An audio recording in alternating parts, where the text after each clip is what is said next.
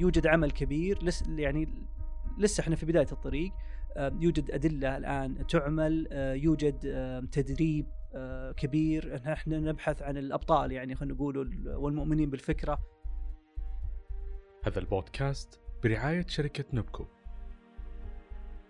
بسم الله الرحمن الرحيم. السلام عليكم ورحمة الله وبركاته. معكم أخوكم فيصل بن عبد الله السيف. وحياكم الله في حلقة جديدة من بودكاست ديوانية التحول الصحي. في هذا البودكاست عادة نستضيف نخبة من المسؤولين والمهتمين بالشأن الصحي للتحدث عن التحول الصحي بطريقة سهلة ومبسطة لتقريب المفاهيم للجميع حتى يكون عند الناس اطلاع بما سيكون عليه النظام الصحي في المستقبل القريب إن شاء الله. ضيفي وضيفكم في هذا اليوم هو سعادة الدكتور خالد بن إبراهيم العبد الكريم وكيل وزارة الصحة المساعد للرعاية الأولية. حياك الله يا دكتور خالد. حياك الله دكتور فيصل. في البداية خلنا يعني قبل ما ندخل في المحاور يمكن مهم إن إننا نحرر بعض المفاهيم لأنها يمكن تتكرر معنا في في البودكاست. أبغى أعرف من حضرتك الفرق بين طب الأسرة والرعاية الصحية الأولية، لأن يمكن بعض الناس يخلط بينهم يعتقد إنهم هم نفس الشيء، لكن قد يكون بينهم بعض الاختلاف، طب الأسرة مو بالضرورة يكون هو الرعاية الصحية الأولية. صحيح. طبعا الرعاية الصحية الأولية هي منظومة يتم فيها تقديم رعاية علاجية ورعاية وقائية تكون داخل نقول الأسوار المراكز الصحية أو العيادات وقد تكون أيضا تخرج خارج أسوار المنشآت الطبية إنها تصل إلى المجتمع، تصل إلى المنازل، إلى المدارس. تخصص طب الأسرة هو تخصص طبي، إذا ذكرنا مثلا الرعاية الصحية الأولية فإن إذا نتكلم عن الرعاية الثانوية أو المتخصصة فبالتالي يوجد فيها تخصصات مثل الجراحة والباطنة، فتخصص طب الأسرة هو تخصص في منظومة الرعاية الصحية الأولية ولذلك يمارس التخصص فيها وفي المراكز الصحية لتقديم هذا النوع من الخدمة. يعني طب طب الأسرة هو جزء من الرعاية الصحية الأولية، الرعاية نعم. الصحية الأولية تشمل أشياء أكثر بكثير من طب الأسرة. بالضبط. نعم. يعني خليني أكون أتكلم باسم الناس وأقول كل كل مسؤول يمر على وزارة الصحة دائما يتكلم إنه بيكون في تركيز على الرعاية الصحية الأولية وفيه مشاريع وأنها هي عماد النظام الصحي لكن النتائج يمكن ما تكون بقدر المأمول. الآن في نموذج الرعاية الصحية الحديث مع التحول الصحي أيضا الجميع يتكلم عن الرعاية الصحية الأولية ستكون هي الأساس لنموذج الرعاية الحديث. فهل فعلا هذا اللي بيصير؟ هل فعلا بنشوف تطور كبير في الرعاية الصحية الأولية أو يمكن نرجع نفس القصة القديمة يعني في في كلام لكن الإنجازات لا توازي الكلام. يمكن أنا أختلف في في النقطة هذه يعني في الرعاية الأولية قد لا تكون هي النقطة الأولى اللي يحرص الناس على زيارتها في احتياجهم للرعاية الطبية ليست على المستوى المأمول ولكنها تم يعني الاستثمار فيها في السنوات الماضية والخطط السابقة. نجد عندنا في المملكة حوالي 2300 مركز موجودة في جميع مناطق ومحافظات المملكة توفر رعاية جيدة. يمكن وجدنا في استثمار أيضا في القوى البشرية، استثمار في وجود الأنظمة الإلكترونية، استثمار في بناء برامج تدريب الزمالة مثلا في طب الأسرة عندنا الحين 20 برنامج فيه عدد يعني جيد من الأطباء واللي هم إن شاء الله بيرفعون المستوى أكثر وأكثر. أعتقد الرعاية الأولية والنظام الصحي في المملكة العربية السعودية أثبت قوته وقت الجائحة، كان في اعتماد كبير على المراكز الصحية يمكن لما كان فيه جائحة في عزها توقفت المستشفيات عن تقديم الخدمة لأنها كانت لمنع الانتشار المرض داخل المستشفيات وتوفير الرعاية يعني اللازمة للمرضى في حالات حرجة. وبالتالي كان الرعاية الأولية مستمرة في تقديم خدماتها وأيضا استمرت قدمت عيادات تطمن في العيادة الأولية كحل لتخفيف الضغط على الأقسام الطوارئ. فأعتقد وضع الرعاية الصحية الأولية ما نقول إنه أفضل حال ولكنه لم ليس سيء من ناحية دعم النظام الصحي ولكن نطمح للأفضل. أعتقد في التحول القائم يوجد تركيز أكثر حتى أن يكون الرعاية الصحية الأولية هي الخيار الأول للمواطنين والمقيمين وأيضا أنه يؤدي دوره الرعاية الأولية تؤدي دورها كاملا. الآن قد تؤدي الدور ولكن ليس بشكل كامل. يعني ممكن ناخذ بعض التفاصيل عن عن نموذج الرعاية الصحية الحديث. كيف بيكون أساسه هو الرعاية الصحية الأولية؟ دائما الناس لما يتكلمون وأتكلم بصراحة يعني الناس لما تتكلم عن رعاية صحية متميزة دائما نفكر في المستشفيات الكبيرة. لكن كيف المفهوم هذا بينقلب؟ وكيف بتكون الرعاية الصحية الأولية هي أساس نموذج الرعاية الصحية الحديث؟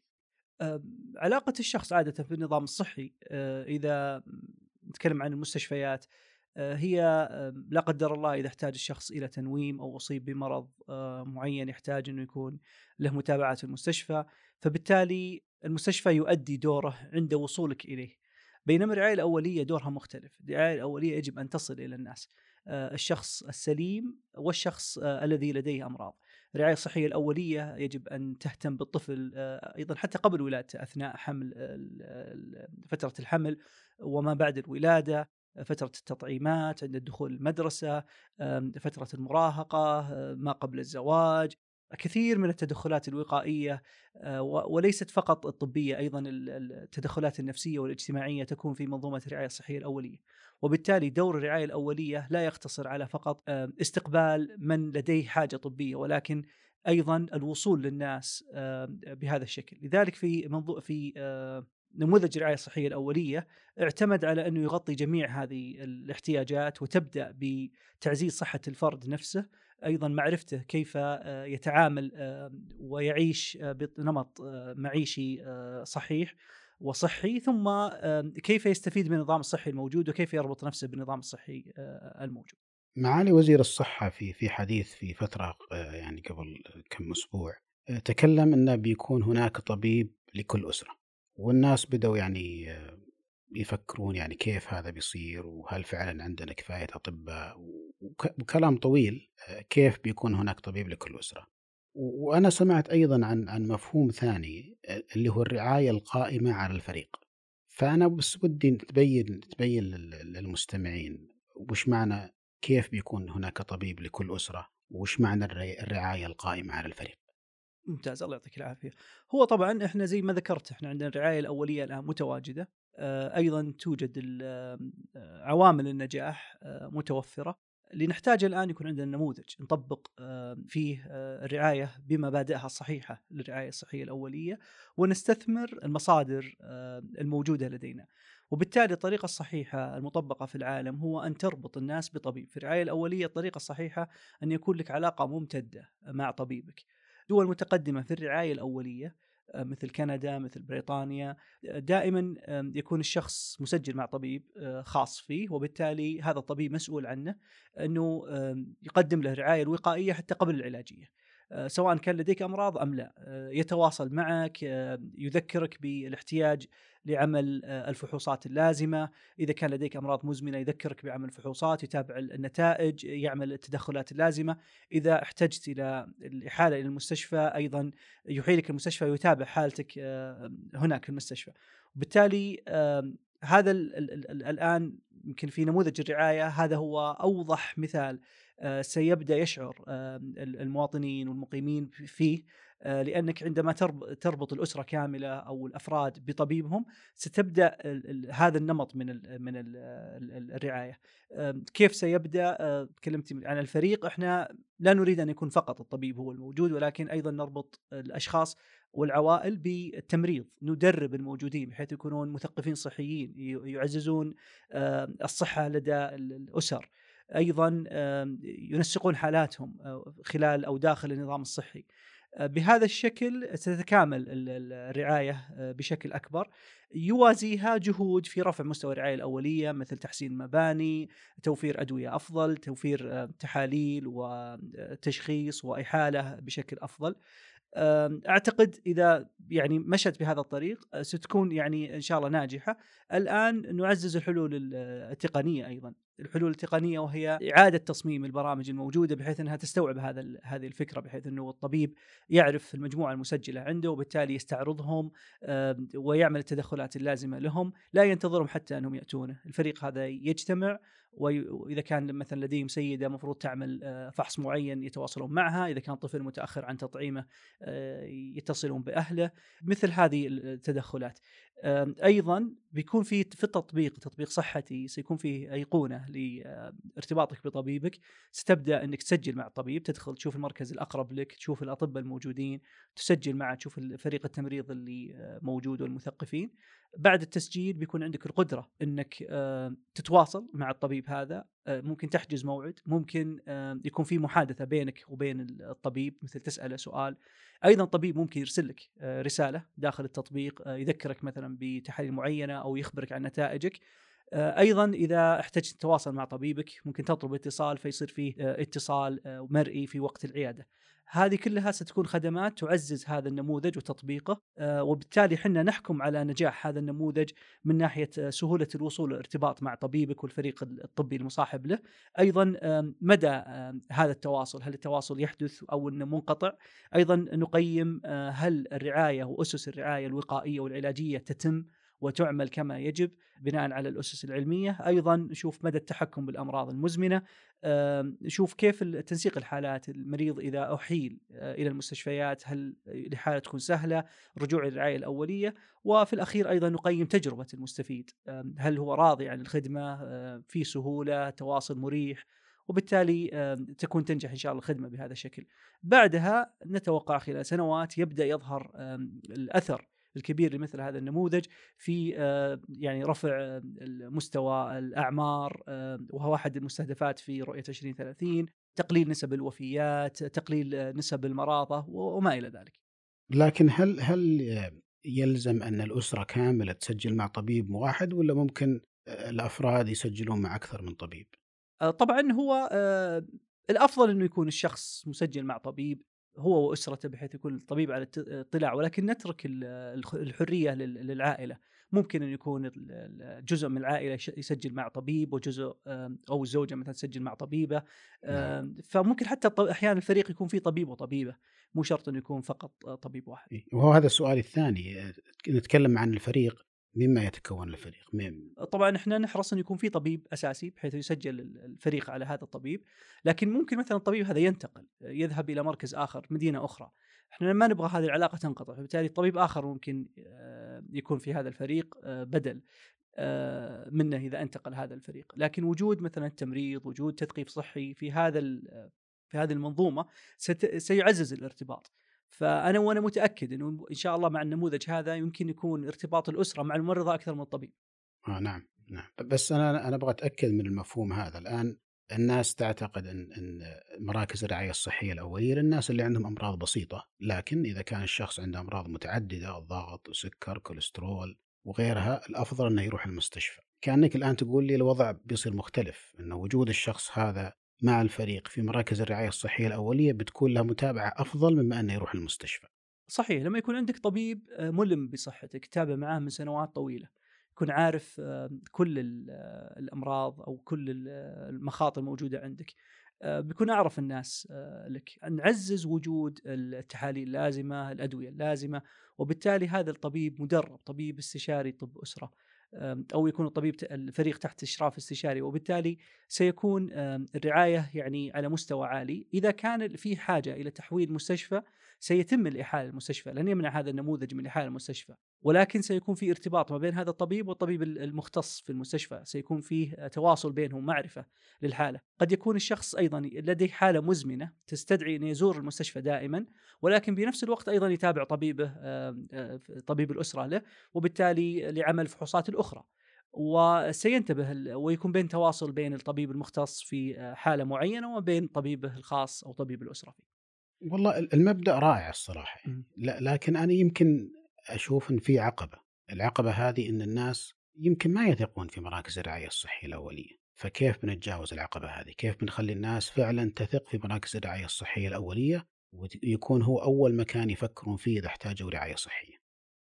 الثقة تنبني على يمكن شيئين أول شيء معرفتهم بالأشخاص إذا كانت علاقتك يعني مستمرة مع نفس الطبيب مع نفس الفريق الطبي فأنت ستعرف مدى كفاءة هذا الفريق وتستمر معه أو أنك ممكن تغير هذا الفريق. طبعا بيكون فيه آه، تقييم لمثل هذه ال- الفرق. وبالتالي آه، عندما تستمر علاقتك فيه ستتحسن آه، الثقة. أيضا تعتمد على شيء معين وهي التجهيزات والقدرة الموجودة في المراكز. لابد أن يواكب مثل هذا النموذج أن هذا الطبيب إذا لم يوفر للطبيب مثلا ال- التحاليل اللازمة لم يوفر للطبيب الأدوية اللازمة لن يستطيع تقديم الخدمة كما يجب للناس المستفيدين عنده.